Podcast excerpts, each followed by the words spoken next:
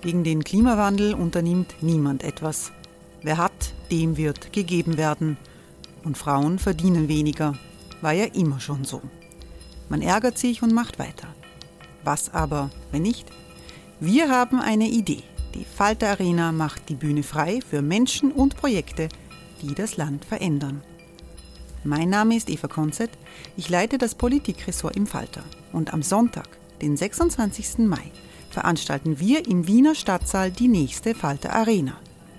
Mit dabei unter anderem der ehemalige Politiker und Neosänger Matthias Strolz, Theresa Imre von Markter, Sonja Jöchtel von Love Politics oder Kari Ochsner von Ochsner Wärmepumpen. Machen statt jammern. Wir schauen uns an, wie das funktionieren kann. Kommen auch Sie vorbei. Alle Informationen und Tickets finden Sie unter falter.at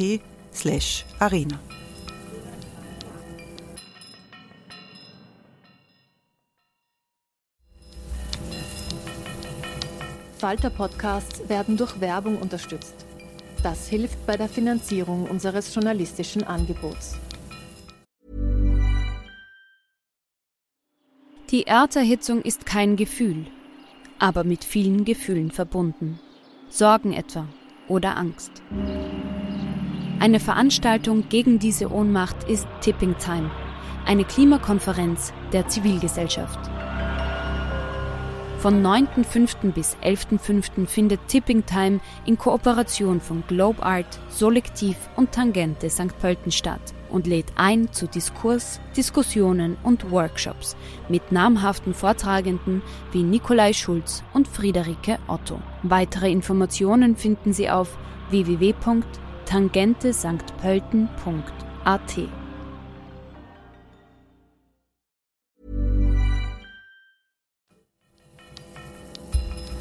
Falter Radio, der Podcast mit Raimund Löw. Sehr herzlich willkommen, meine Damen und Herren, im Falter Radio. Corona und die Digitalisierung verändern unser Leben radikaler, als wir manchmal wahrhaben wollen. Wie die Arbeit solidarischer und gerechter organisiert werden könnte in einer Umbruchzeit, das beschreibt die Philosophin Lisa Herzog. Das jüngste Buch der im niederländischen Groningen lehrenden Philosophin ist ein politisches Plädoyer. Es trägt den Titel Die Rettung der Arbeit. Wie nachhaltig wird solidarisches Handeln erschwert, wenn Arbeitsplätze immer isolierter sind? Auch durch den Boom des Homeoffice. Eine große Frage ist, ob die Gewerkschaften die Verlierer der Digitalisierung sind. Im Wiener Stadtgespräch zeichnet die international anerkannte Forscherin und Bestsellerautorin Lisa Herzog ein vielfältiges Bild, in dem neue Möglichkeiten zu einer Demokratisierung der Arbeitswelt im Zentrum stehen. Die Falter-Journalistin und Buchautorin Barbara Todt befragte Lisa Herzog zu den Thesen, die sie an den Anfang des virtuellen Wiener Stadtgesprächs stellt. Corona hat ja sehr vieles in unseren Gesellschaften zutage gefördert. Und ich möchte heute auf zwei Punkte besonders eingehen, weil sie eben die Arbeitswelt betreffen, klang auch schon an. Zum einen ist uns, glaube ich, sehr klar geworden, wenn uns das vorher nicht sowieso schon klar war, wie sehr wir von einer ganzen Reihe von Menschen in bestimmten Berufen abhängen, die eben nicht ins Homeoffice konnten, sondern die sehr undigital praktische Arbeit erledigt haben, Supermarktregale befüllen, Arme und Kranke pflegen, Müll beseitigen, zu oft ziemlich schlechten Bedingungen. Und das Zweite ist, dass diejenigen von uns, die dann das Privileg hatten, im Homeoffice weiterarbeiten zu können, erlebt haben, dass das doch eine ziemlich einsame Sache ist. Man sitzt da dann so vor diesen Videokacheln der unterschiedlichen Bilder der Menschen von unterschiedlichen Orten her aber was vollkommen fehlt, ist so diese Art Verankerung in der Wirklichkeit, bei der man die Kolleginnen und Kollegen aus anderen Büros mal sieht. Ähm, die Putzfrau läuft einem über Weg und man lächelt sich zu und man hat so das Gefühl, man weiß, wo man steht, man hat seinen Platz in der Welt. Stattdessen die ganze Zeit diese irrealen Videocalls. Arbeit ist eine Form gesellschaftlicher Ordnung. Und ich werde manchmal gefragt, warum ich mich denn als Philosophin mit der Arbeitswelt beschäftige. Aber ich denke, die Antwort ist relativ klar, denn die Arbeitswelt ist eine der ganz zentralen Arten, wie wir als Menschen unsere Gesellschaft erleben und eine der Orte, wo wir Gesellschaft erleben. Und all die großen Fragen, die die Philosophie seit Jahrtausenden stellt, nach Gerechtigkeit, nach dem guten Leben, danach, was Freiheit heißt, die zeigen sich sehr konkret sozusagen wie unter so einem Brennglas in den Fragen, wie unsere Arbeitswelt eigentlich organisiert ist. Und Arbeit ist so viel mehr als nur das, was die ökonomische Perspektive auf Arbeit erfassen kann. Und das hat mich, als ich selber Ökonomie studiert habe, irgendwie auch immer sehr gewurmt, dass da Arbeitsmarktmodelle einfach so behandelt wurden, ohne weitere Diskussion, in denen geht Arbeitszeit negativ in die Nutzenfunktion der Menschen ein und Geld positiv. Und das klingt ja erstmal auch nicht so idiotisch, dass man sagt, naja, Ceteris Paribus, wie die Ökonomen sagen, unter ansonsten gleichen Umständen wollen Menschen gerne lieber mehr als weniger Geld verdienen und lieber weniger als mehr Zeit darauf verwenden. Aber trotzdem ist es natürlich ein extrem verkürztes Verständnis dessen, was Arbeit für ein gelungenes menschliches Leben bedeuten kann. Und all die warmen Worte und die Sonntagsreden, die die Politik oft so betreibt, ich denke, die müssen sich eigentlich daran messen lassen, wie die Arbeitsrealität in unseren Gesellschaften gestaltet ist. Und zwar nicht nur für die Privilegierten, sondern wirklich für alle Mitglieder der Gesellschaft. Die Arbeitswelt unterliegt derzeit, wie ja auch schon eingangs angesprochen wurde, eben einem sehr starken Wandel, der jetzt wahrscheinlich auch durch Corona nochmal beschleunigt wird. Wir haben die Digitalisierung, aber wir haben natürlich auch alle möglichen anderen Fragen noch. Wir haben die Frage nach einer klimafreundlicheren Gestaltung der Wirtschaft. Wir haben die Frage nach sozialer Ungleichheit. Das weiterhin doch ziemlich ungelöste Problem der Vereinbarkeit von bezahlter und unbezahlter Arbeit und die ganzen Geschlechtergerechtigkeitsfragen, die da dranhängen. Das sind alles einerseits faszinierende theoretische Fragen, aber es sind auch ganz konkrete Lebensfragen, die uns alle irgendwo angehen und zu denen auch die allermeisten Menschen dann sofort eine Position haben, sodass man sehr gut ins Gespräch kommen kann. Und wenn wir diese Wandlungsprozesse einfach so über uns hinweglaufen lassen und uns also das, als das Rädchen im System erleben, das da einfach nur mitmachen kann und angetrieben wird von irgendwelchen fremden Mächten, dann übersehen wir eben, dass das auch menschliche Gestaltungsaufgaben sind und dass da wirklich von der kleinsten Ebene bis zu den ganz großen gesellschaftlichen Rahmengesetzgebungen auch sehr viel zu tun ist, um die Arbeitswelt so zu gestalten, wie das eben eigentlich unseren philosophischen, gesellschaftlichen Prinzipien Freiheit, Gleichheit, Demokratie und so weiter entspricht. Wenn man sich dann fragt, was denn so eine Zukunftsvision sein könnte, wie die Zukunft der Arbeit aussehen soll, dann denke ich, ist das eigentlich eine recht einfach zu beantwortende Frage, nämlich wir sollten die Werte und Prinzipien, die wir in der Politik anwenden, nämlich demokratische Gleichheit, Partizipation, Inklusion, auch auf die Arbeitswelt übertragen. Ähm, und das Prinzip, dass Macht demokratisch kontrolliert werden sollte, das lässt sich meines Erachtens nicht nur auf politische Macht, sondern auch auf wirtschaftliche Macht beziehen. Es gab ja lange dieses Modell, dass die Politik sozusagen von außen den Rahmen setzt und damit die Wirtschaft kontrolliert und dadurch wirtschaftliche Macht in Schach gehalten wird. Und das ist auch nicht ganz verkehrt. Aber in einer globalisierten Wirtschaftswelt kommt dieses Modell an seine Grenzen. Und die politische Macht von außen kann auch nicht im Detail alles kontrollieren, was in Firmen und an Arbeitsplätzen so passiert.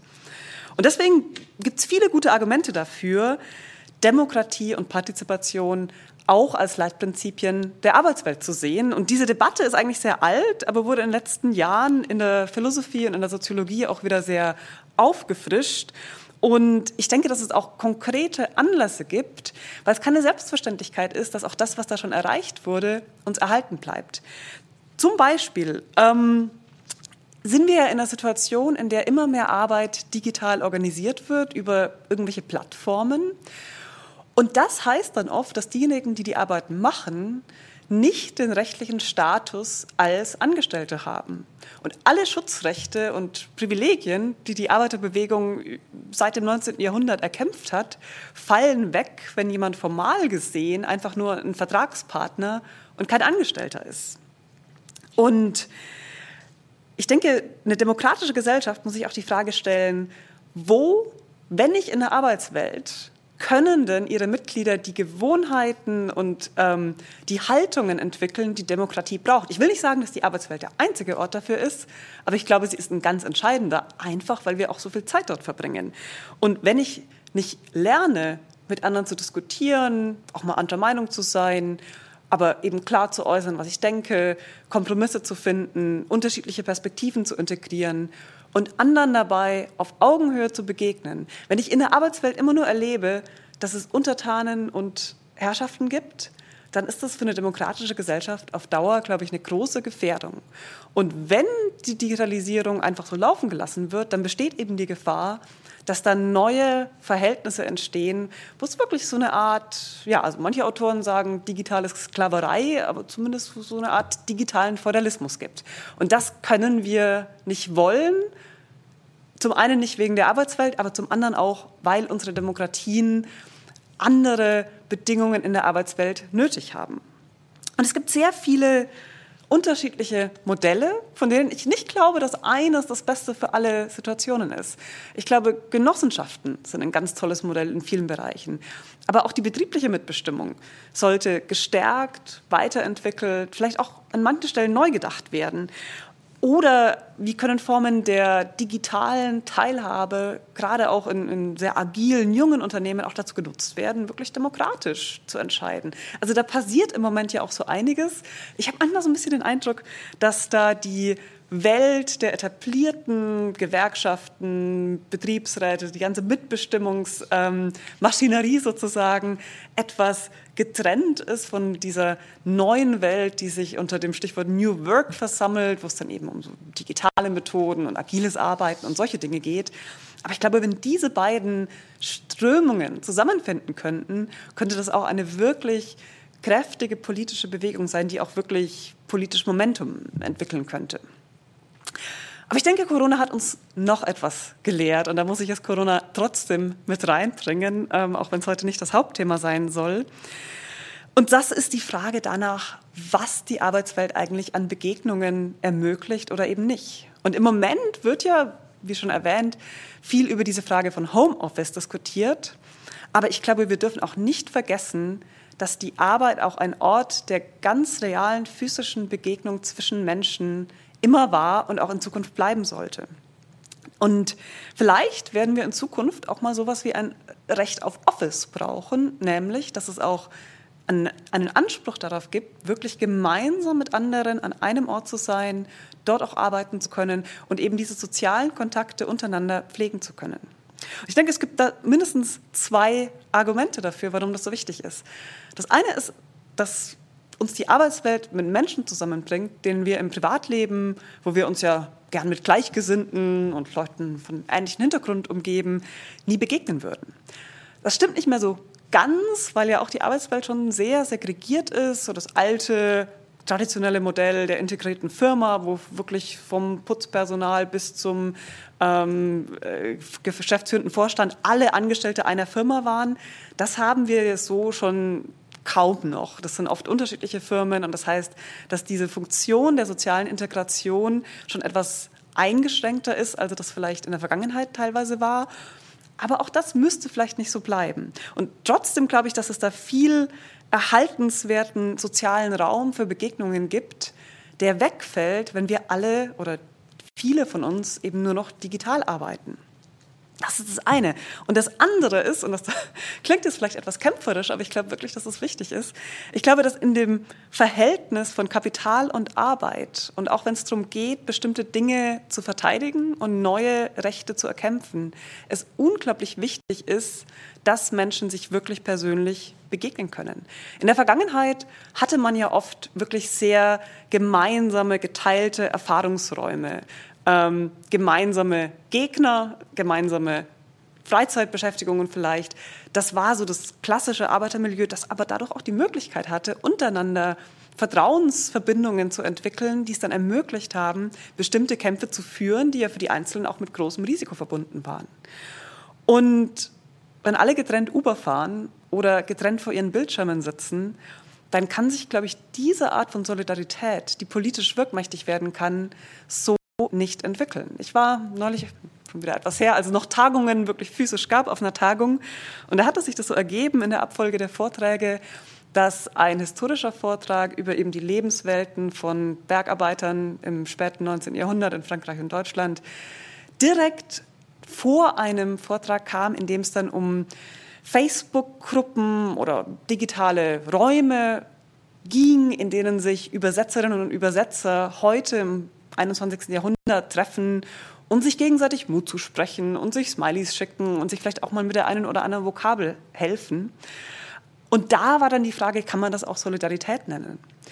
Und ich fand das faszinierend, vor allem in diesem Kontrast, weil man sich bei dem ersten Szenario halt sehr gut vorstellen konnte, wie daraus dann auch eben gewisse Formen politischen Handelns entstehen können, Streik organisiert wird, ähm, politische Parteien da ihren Boden haben können, während diese Form der digitalen Solidarität, wenn man es überhaupt so nennen will, diese Art politischen Handelns, glaube ich, nur sehr schwer ermöglichen kann. Und in dem Sinne glaube ich, dass wir wirklich die Begegnungen im echten Raum brauchen, damit die Art von Vertrauen wachsen kann, die dann auch gemeinsames Handeln ermöglicht. Insofern nehmen wir die Arbeitswelt ernst als das, was sie ist, nämlich ein Ort, an dem Gesellschaft, was ja immer so ein ganz abstrakter Begriff ist, wirklich passiert und der deswegen auch nach den Prinzipien, die wir als Gesellschaft leben wollen, gestaltet werden muss. Vielen Dank und jetzt freue ich mich auf die Diskussion mit Ihnen. Vielen Dank, Frau Herzog, für diesen äh, wahnsinnig inspirierenden Impuls. Ähm, Herr Klein hat neben mir kurz aufgelacht, als ähm, die Forderung oder quasi die Idee von Ihnen kam, Recht auf Office. Weil eigentlich ist es doch momentan so, dass viele von uns sich an dieses Homeoffice gewöhnt haben und wir uns eher an ein Recht auf Homeoffice, ähm, uns eher dafür begeistern könnten. Ähm, es ist gemütlich, äh, man arbeitet mitunter effizienter, der Tratsch und die Intrigen fallen weg. Ähm, und ähm, ja, die Frage wäre an Sie, ich meine, warum, warum soll man auf diese Errungenschaften verzichten? Gerade auch für Frauen hat sich ja gezeigt, dass Homeoffice und nebenbei ein bisschen mitarbeiten, das gilt natürlich genauso auch für, für Väter, ähm, mehr Zeit für die Kinder. Also es gibt ja auch Vorteile vom, vom Homeoffice. Also warum ähm, trotzdem dieses Recht auf, auf Absolut. Die, ich will die Vorteile überhaupt nicht bestreiten und ich bin auch für ein Recht auf Homeoffice. Aber ich sehe auch die Gefahr, dass da so eine Art Divide et Impera Strategie ähm, der Arbeitnehmer daraus werden könnte. Denn wenn die Arbeitnehmerschaft sich eben nicht mehr persönlich kennt, dann macht das was mit den Machtverhältnissen. Und ich meine, Herr Klein hat am Anfang Betriebsratsarbeit angesprochen. Das kann ich mir sehr gut vorstellen, dass das in der Praxis dann schwieriger ist. Und gerade ist auch, was, was Geschlechterverhältnisse angeht, ist es ja so, dass viele Frauen, die Teilzeit arbeiten, darüber auch klagen, dass sie eben weniger vor Ort sind und deswegen so auf der Ebene der, der sozialen Beziehungen, der Netzwerke dann oft irgendwie so ein bisschen außen vor gelassen werden. Und insofern geht es meines Erachtens da auch gar nicht darum zu sagen, nur Homeoffice oder nur das andere, sondern es geht darum, wie das so gestaltet wird, dass die Vorteile von beiden vereinbart werden können, aber dass nicht das, was zwischen den Arbeitenden passiert, wenn sie sich eben persönlich begegnen, verloren geht. Das hören wir ja jetzt sehr oft in Zeiten von Corona. Wir wollen das Beste aus beiden Welten quasi mitnehmen in die Post-Corona-Zeit. Also was wäre denn da so Ihr, Ihr Impuls, ähm, wenn beispielsweise wir verhandeln das Recht auf Homeoffice? Also auf was müssten wir denn da achten aus, aus Ihrer Perspektive heraus? Es kommt immer darauf an, was dann mit dem Besten aus beiden Welten gemeint ist. Und das unterscheidet sich, glaube ich, schon ziemlich, was da die Firmen Kapitalseite und was die Arbeitendenseite ist. Ähm, aus Sicht der Firmen ist eine Frage, können wir Büroplatz sparen? Ähm, können wir Heizkosten sparen? Das sind alles jetzt nicht per se komplett illegitime Fragen, aber es ist eben schon die Frage, was bedeutet das dann für diejenigen, die vielleicht auch zu Hause nicht so gut arbeiten können? Und wie verändert sich eben das Machtverhältnis? Und was macht es mit der sozialen Dynamik in den Betrieben? Und ich glaube, es wäre auch zu einfach, wenn man jetzt denken würde, dass man da alle guten Dinge beieinander haben könnte da wird es auch Fragen geben, wo ganz klar die Interessen in, der, in die eine oder die andere Richtung gehen können. Und dann die Frage ist, wer sich durchsetzt. Und ich erlebe es im Moment so und höre es auch von vielen Seiten, dass das reine Homeoffice eben schon irgendwas vermissen lässt, weil bei allen Videokonferenzen und wenn die Technik noch so gut ist, doch irgendwie in der persönlichen Begegnung mehr passiert, was wir vielleicht auch gar nicht so wirklich verstehen, was da zwischen Menschen genau passiert, weil wir vielleicht auch zu sehr immer den, den ja, Blick auf das Geistige richten. Dann denkt man, naja, das kann man doch in E-Mails und Videokonferenzen alles auch ausdrücken und was da jetzt irgendwie die körperlichen Ebenen von Intuitionen, Begegnungen, sonst wie noch mit uns machen. Das ist vieles, glaube ich, auch noch gar nicht so gut verstanden. Aber ich würde doch sagen, da fehlt was. Und wenn man mal zurückgeht in die Zeit vor Corona, es ist ja schon ganz interessant, dass diejenigen, die sich aussuchen können, also diejenigen, die in oberen Hierarchien sind und von denen immer so die Annahme ist ja, die haben wichtige Dinge zu besprechen, dass da in der Regel persönliche Begegnungen stattfanden, deswegen ja die ganzen Geschäftsreisen. Und dass dann eher so quasi von, vom Fußvolk erwartet wurde, dass man das ja sicher auch alles digital machen kann. Wenn es dann wirklich um, um, um, wichtige Dinge geht, dann wollen die Vorstände sich ja offenbar doch oft auch persönlich begegnen. Also wieso nur die und nicht die anderen auch? Das ist wahrscheinlich ein sehr, sehr gutes Argument. Das zieht sich ja quasi durch all Ihre Bücher und Texte, dass Sie ähm, quasi den, den, den Wert der Arbeit, auch den Ort der Arbeit äh, sehr, sehr stark äh, hervorheben. Äh, Sie sind aus wahrscheinlich diesem Grund auch nicht unbedingt ein Fan des bedingungslosen Grundeinkommens, sondern machen sich eher stark für eine Jobgarantie. Ähm, warum? Können Sie das kurz, kurz erklären, was da Ihre äh, Argumentation ist? Ja, also ich bin nicht per se gegen ein bedingungsloses Grundeinkommen, aber ich glaube, dass es nicht alle Erwartungen erfüllen kann, die man an es hat und dass es, wenn überhaupt, auf jeden Fall Hand in Hand gehen müsste mit anderen Maßnahmen, die die Arbeitswelt direkt betreffen. Und das bedingungslose Grundeinkommen erlaubt es ja Menschen, die Arbeitswelt zu verlassen. Und das kann natürlich sehr positiv sein, wenn die Bedingungen dort schlecht sind. Ähm, das kann auch antizipativ wirken, weil dann natürlich klar ist, wenn man die Leute zu schlecht behandelt, dann kommen sie nicht mehr. Das heißt, man schafft so ein gewisses Minimum. Aber es gibt den Leuten kein Recht darauf, gute Arbeit und gute Arbeitsbedingungen zu haben und sich wirklich einbringen zu können und ähm, die Bedingungen, unter denen sie arbeiten, auch mitzugestalten. Und äh, ist ja ganz interessant, diejenigen, die so ein bedingungsloses Grundeinkommen ähm, befürworten, die gehen dann sehr oft davon aus, dass die Leute, die das hätten, von sich aus Freiwilligenarbeit machen würden, sich in den lokalen Communities einbringen, was auch immer. Und da finde ich dann eben, ist das Modell einer Jobgarantie eigentlich das interessantere Modell, wo nämlich die Vorstellung ist, ähm, wenn jemand von Arbeitslosigkeit bedroht ist, dann kann die Person im öffentlichen Bereich einen Job annehmen, zum Mindestlohn oder vielleicht auch höher, nicht als Ersatz für andere Sozialleistungen, also so die, die Grundsicherung sollte auf jeden Fall erhalten bleiben, sondern als zusätzliches Angebot und dann eben sozial nützliche Aufgaben, die auf lokaler Ebene organisiert werden, übernehmen können. Und ein ganz starkes Argument dafür ist, dass wir aus der Soziologie und aus verschiedenen Forschungsrichtungen sehr, sehr gut wissen, dass Arbeitslosigkeit für Leute unglaublich schwerwiegende, nachhaltige Folgen hat, auch oft für die ganzen Familien, für die Kinder. Ähm, und dass es eigentlich viel besser wäre, wenn man Leute stärker auch in Arbeit halten könnte, aber eben in guter Arbeit, wo sie dann auch den Sinn sehen. Und ich glaube, es gibt genug Tätigkeiten, wo sowas dann ansetzen könnte. Ich meine, wir sehen doch alle, was in unseren Gesellschaften fehlt, wo im, im öffentlichen Raum mehr gemacht werden könnte, bei der Pflege von Alten und Kranken, bei der Integration von ähm, Geflüchteten, wie auch immer. Also die Aufgaben, die gibt es ja auf jeden Fall. Und wieso daraus dann nicht öffentlich geförderte Jobs machen ähm, und damit das Risiko von Arbeitslosigkeit absichern? Burroughs Furniture is built for the way you live. From ensuring easy assembly and disassembly to honoring highly requested new colors for their award-winning seating, they always have their customers in mind. Their modular seating is made out of durable materials to last and grow with you. And with Burrow, you always get fast, free shipping. Get up to 60% off during Burrow's Memorial Day sale at burrow.com slash ACAST. That's burrow.com slash ACAST. burrow.com slash ACAST. Setzt man das dann ab quasi zur, zur Arbeitspflicht? Also es gibt ja immer auch die Befürchtung, dass dann Menschen Jobs annehmen müssen, ähm, die, die nicht quasi ihren Kompetenzen und ihren Fähigkeiten und ihren Interessen entsprechen. Also diese Sorge ist ja auch sehr, sehr groß. Also Stichwort Jobgarantie und Abgrenzung zur Arbeitspflicht. Ja, das stimmt, dass das ein wichtiger Punkt ist. Ähm, und das kommt, glaube ich, dann sehr auf die politische Umsetzung an, dass man das so gestaltet, dass es eben nicht zu einer Arbeitspflicht ist. Wobei man muss ja unterscheiden. Es gibt ja zwei Gründe, warum etwas zu einer Arbeitspflicht wird. Das eine ist die wirtschaftliche Seite. Ähm, habe ich einen, ja, eine Lebenssituation, in der ich von dem, was an staatlicher Grundsicherung da ist, einfach nicht leben könnte, sodass es wirklich ein sozialer Abstieg wäre, wenn ich zum Beispiel aus der großen Wohnung raus muss, was auch immer. Und fühle ich mich deswegen wirtschaftlich gezwungen, einen Job zu haben. Oder geht es eher, und ist natürlich verbunden, aber ist so ein bisschen was anderes, geht es eher um das soziale Stigma von Arbeitslosigkeit.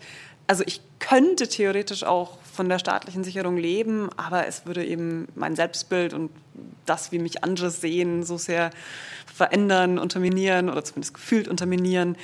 Ähm, und ich glaube tatsächlich so eine Jobgarantie würde da potenziell die Lage eher verbessern, weil wir im Moment auch schon die Situation haben, dass viele Menschen das Gefühl haben, sie müssen eigentlich arbeiten. Sie kriegen ja auch in den allermeisten Wohlfahrtsstaaten die staatliche Sicherung nicht, wenn sie freiwillig aus dem Job ausscheiden, sondern nur, wenn sie entlassen werden. Ähm, und mit einer Jobgarantie hätten sie zumindest die Möglichkeit, dann noch auf, eine andere Art Arbeit, zu, ja, also nicht super generösen, aber doch soliden Bedingungen umzusteigen. Und dazu gäbe es eben noch ähm, die, die Grundsicherung. Und wenn die Gefahr wäre, dass das zu einer Arbeitspflicht würde, dann würde ich zustimmen, wäre das gefährlich. Aber ich halte das politisch jetzt nicht für unmöglich, dass man das entsprechend abschichtet und auf jeden Fall die Grundsicherung eben auch erhält. Und dann wäre es zumindest im Vergleich zum Status quo keine Verschlechterung. Aber wie verhindert man dann, dass ähm, in den Bereichen, wo dann diese Jobgarantie wirksam wird, also Sie haben diesen karitativen, sozialen Bildungsbereich genannt, ähm, dass quasi bezahlte Jobs in diesem Bereich nicht dann auch schlechter bezahlt werden, also dass das diese Kettenreaktion äh, hervorruft? Ja, das, das ist auch eine spannende Frage. Ähm, das ist tatsächlich eines der, eine der Sachen, die ich aus meinem Wirtschaftsstudium am besten in Erinnerung behalten habe, eine Diskussion genau dieser Frage, wie könnte man da die Übergänge gestalten, ähm, wenn dann quasi der öffentliche Sektor äh, in solchen Bereichen wächst, würde es dann andere Jobs verdrängen oder würde es dort die Bedingungen absenken? Ähm, das kommt sehr auf die Details an, wie man genau sozusagen die unterschiedlichen Cut-offs-Point und die unterschiedlichen Höhen der, der Sätze gestaltet. Ähm, aber das halte ich nicht für unmöglich und man könnte ja so eine Jobgarantie auch damit verbinden, dass es ähm, Weiterbildungsmöglichkeiten gibt und Leute damit dann auch wieder in den öffentlichen Sektor einsteigen, äh, also Entschuldigung, in den, ähm, in den normalen regulären Arbeitsmarkt, aber also nicht den Jobgarantiebereich einsteigen könnten. Da steckt der Teufel so ein bisschen im Detail, aber ich habe Modelle gesehen, wo ich dachte, finde ich plausibel, dass es klappen könnte. Jetzt, wenn wir uns anschauen, was quasi in Österreich gerade auch innerhalb der Sozialdemokratie diskutiert wird, dann gibt es so zwei fast konkurrierende Modelle. Und zwar zum einen gibt es einen Landeshauptmann, das ist sowas wie ein Ministerpräsident in Deutschland, ähm, und zwar aus dem Burgenland. Äh, der macht sich sehr, sehr stark für einen 1700 Euro Nettolohn hat das auch schon im Landesdienst eingeführt und fordert das quasi äh, für ganz Österreich. Also er findet, das wäre jetzt eine ganz eine wichtige Maßnahme. Und gleichzeitig gibt es aber auch den Wunsch quasi von anderen Protagonisten innerhalb der Sozialdemokratie, eine 30-Stunden-Arbeitswoche oder eine Viertageswoche sich stärker quasi dafür einzusetzen. Wenn Sie jetzt diese beiden ähm, Vorschläge abwägen, was macht denn Ihrer Meinung nach mehr Sinn? Ah, ist schwierig, denn in der besten aller möglichen Welten wäre es ja so, dass die Leute sich aussuchen könnten, wie viel sie arbeiten wollen und die Gehälter so sind, dass es auch einigermaßen möglich ist, mit einer relativ geringen Stundenzahl schon zu, ja, so das Nötigste zum Leben zu haben und dann eben mehr zu arbeiten, wenn man das möchte. Ähm, insofern, das schönste Modell wäre natürlich, wenn man die 1700 Euro für die 30-Stunden-Woche hätte, aber das ist vielleicht etwas zu utopisch. Aber ich glaube, dass es schon wichtig ist, die Wahlmöglichkeit mitzudenken bei sowas. Denn die Situationen sind einfach sehr unterschiedlich. Und was man im Moment sieht, also zumindest in Deutschland, ich weiß nicht, wie das genau in Österreich ist, das ist, dass dann oft, ähm, wenn der Wunsch nach einer geringeren Arbeitszeit da ist, die Leute dann auf Teilzeit gehen und dann aber in, in dieser berühmt-berüchtigten Teilzeitfalle landen, weil sie dann da eben auch nicht mehr rauskommen. Und was ich in den Niederlanden hier im Moment sehe, ist, dass hier unterschiedliche Arbeitszeiten viel flexibler gehandhabt werden. Also man kann 180, 60 Prozent arbeiten, kann es auch zwischenzeitlich mal verändern und dann wieder zurückgehen und so. Und da, ich sehe, dass das gerade ähm, für Familien natürlich ein viel höheres Maß an Flexibilität bietet, ähm, um zu gestalten, wie macht man es denn? Wer hat an welchem Tag die Kinder? Ähm, wann ist es wichtig, dass jemand mal 100 Prozent arbeitet, um bestimmte Dinge zu erreichen und so weiter? Also schön wäre, wenn man hier möglichst viel Flexibilität gestalten könnte, Wobei die Flexibilität natürlich nur dann echte Flexibilität ist, wenn nicht die wirtschaftlichen Zwänge dann so hoch sind, dass doch wieder alle eigentlich ein Modell wählen müssen.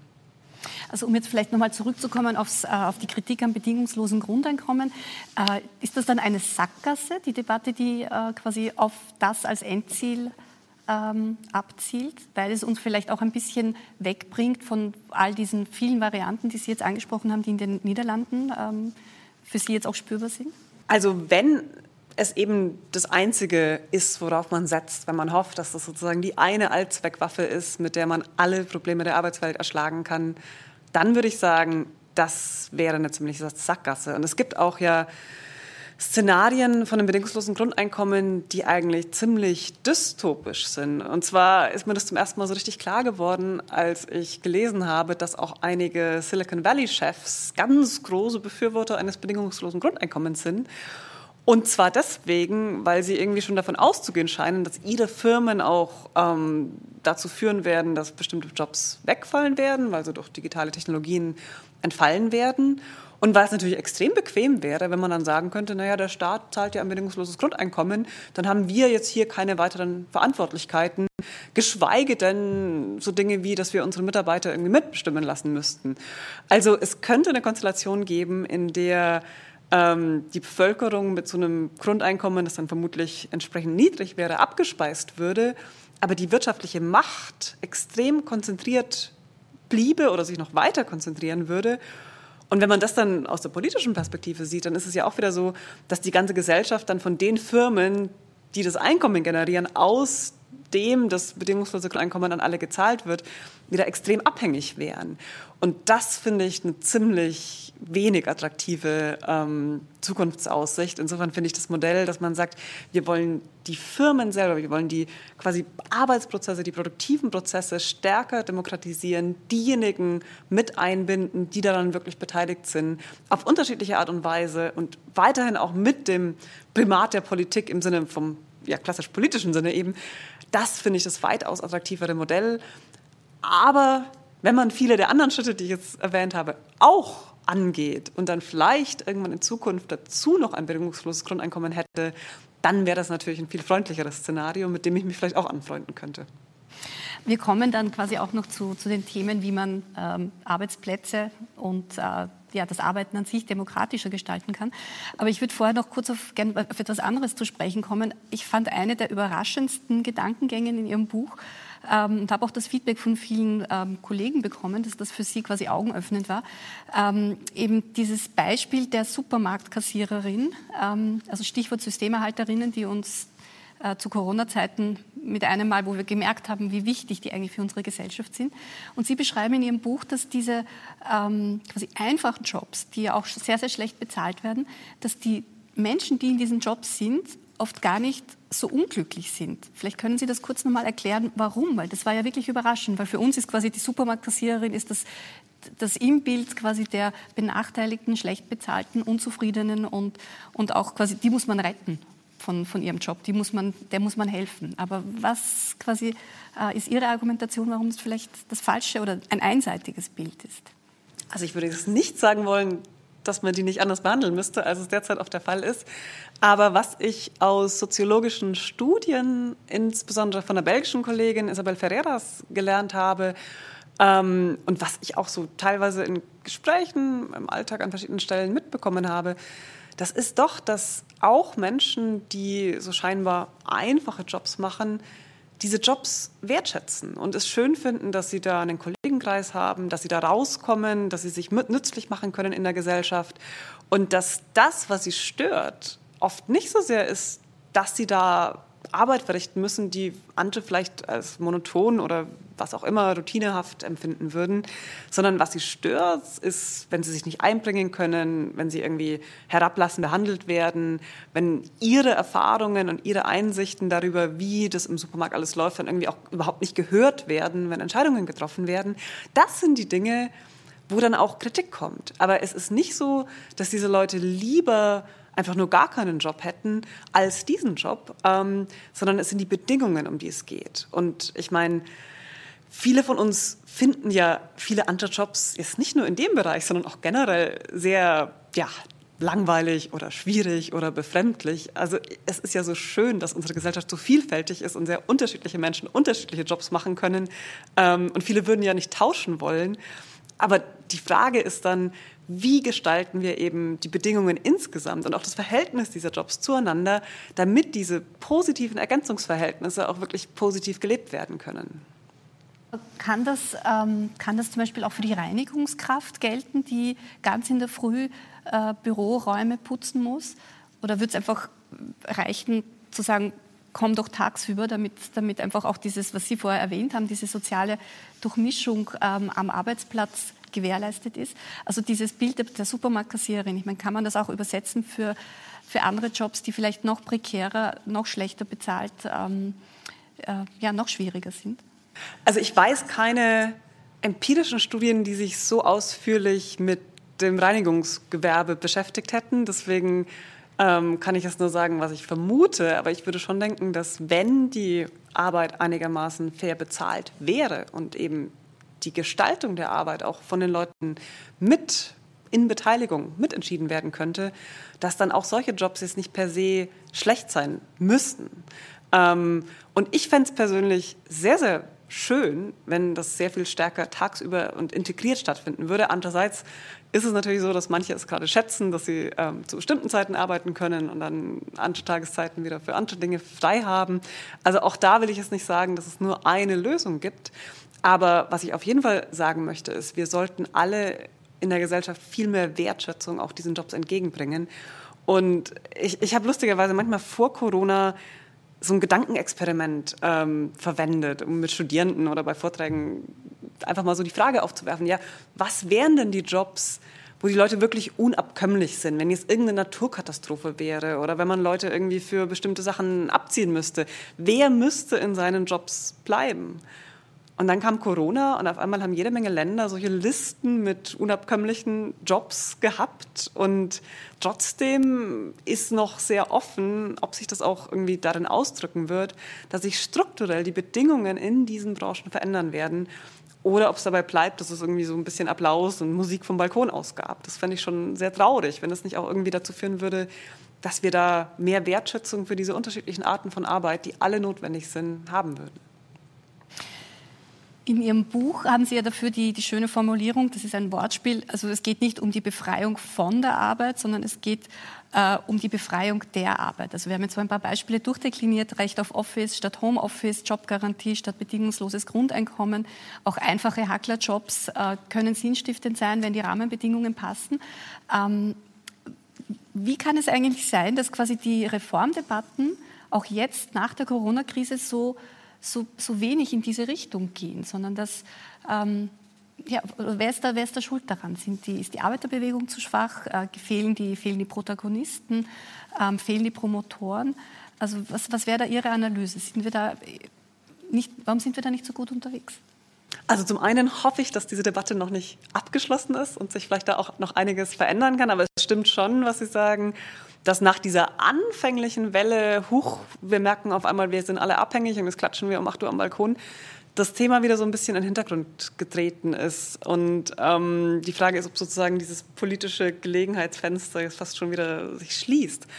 Ähm, ich glaube schon, dass ähm, ja, so der kulturelle Individualismus, der uns jetzt ja, so seit den 80ern spätestens ähm, mit dem sogenannten Neoliberalismus ja irgendwie auch sehr stark gepredigt wurde, dass der immer noch sehr tief sozusagen in unserem kulturellen Gedächtnis sitzt, in dem Sinne, dass das Bild immer noch sehr stark ist, die Arbeitswelt ist was, wo jeder für sich alleine kämpfen muss ähm, und wo man versucht voranzukommen und besser zu sein als die anderen, anstatt irgendwie gemeinsam was zu tun und sich gemeinsam für Veränderungen einzusetzen.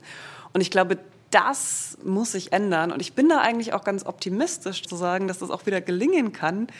Aber derzeit sind vielleicht auch in den ja, in den Generationen, die gesellschaftlich am stärksten das Sagen haben, da immer noch bestimmte Denkmuster, die irgendwie sehr stark individualistisch geprägt sind, vorherrschen. Ich weiß es nicht, aber das, das könnte eine Erklärung sein. Und haben diese, so wie Sie es so schön beschrieben haben, diese, diese individualisierte Grundprägung, die offenbar über Generationen uns alle jetzt ähm, von der wir betroffen sind. Ist das auch etwas, was quasi in die Sozialdemokratie hineingewirkt hat, Ihrer Meinung nach? Und ist das, das der Grund dafür, dass zumindest bis jetzt sozialdemokratische Parteien nicht wahnsinnig profitieren konnten von, von all dem, was wir besprochen haben, also von all diesen Schwierigkeiten? Wahrscheinlich ist es ein Faktor. Es ist sicher auch nicht der einzige. Ähm, ich meine, bei der Frage, wie politische Parteien in Umfragen und dann auch in Wahlen abschneiden, kommen ja auch immer so bestimmte Sachen zusammen. Wer ist gerade Spitzenpersonal? Gelingt es, Themen zu setzen? Ähm, insofern, ich, ich habe da kein Patentrezept, wie sich die Sozialdemokratie retten könnte. Ich wünschte, ich hätte es, ähm, weil ich glaube, dass, dass Europa wirklich eine starke Sozialdemokratie braucht, auch eine grenzüberschreitende Sozialdemokratie.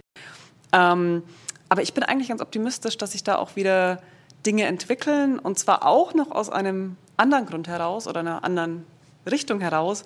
Und das ist die ökologische, weil ja klar ist und gerade auch den jungen Leuten, die bei Fridays for Future, for Future auf die Straße gehen, denen ist klar, dass wir nicht einfach so weiterwirtschaften können.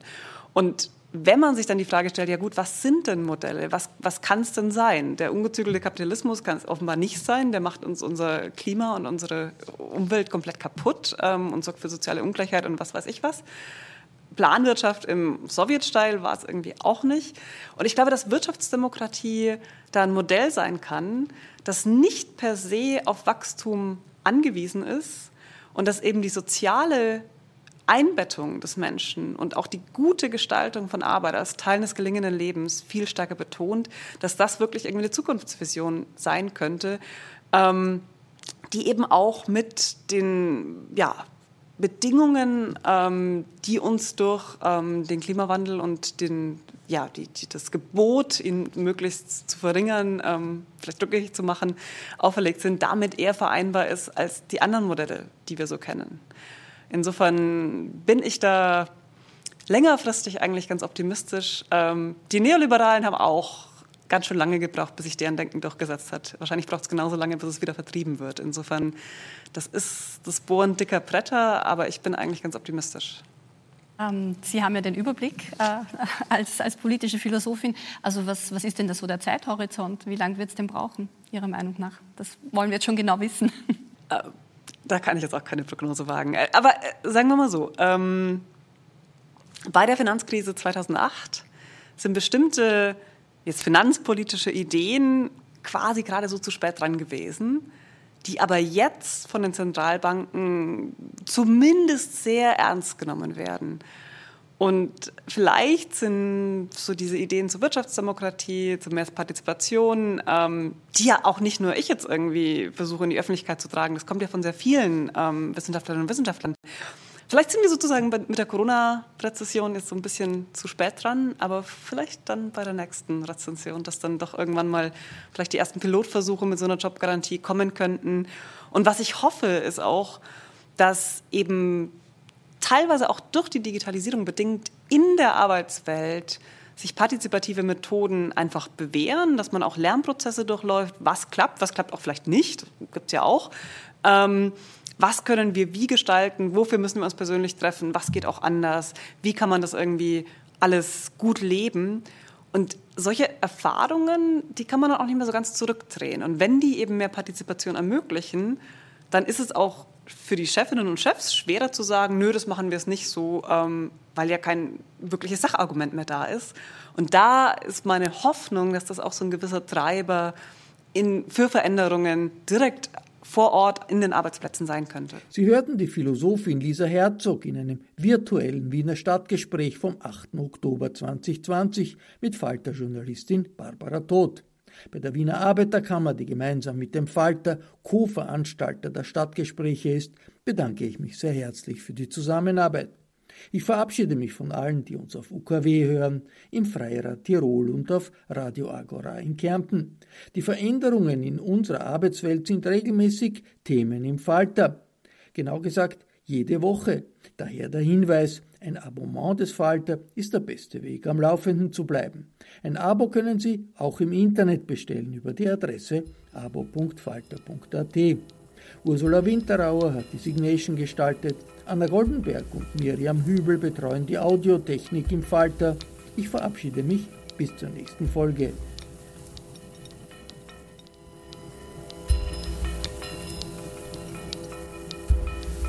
Sie hörten das Falterradio, den Podcast mit Raimund Löw.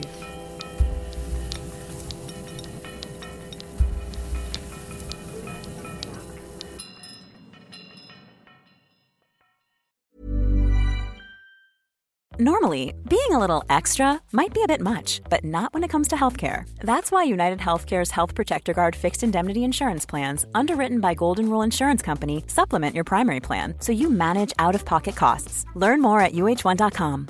Hey, it's Paige DeSorbo from Giggly Squad. High quality fashion without the price tag? Say hello to Quince. I'm snagging high end essentials like cozy cashmere sweaters, sleek leather jackets, fine jewelry, and so much more. With Quince being 50 to 80% less than similar brands. And they partner with factories that prioritize safe, ethical, and responsible manufacturing. I love that. Luxury quality within reach. Go to quince.com slash style to get free shipping and 365 day returns on your next order. Quince.com slash style.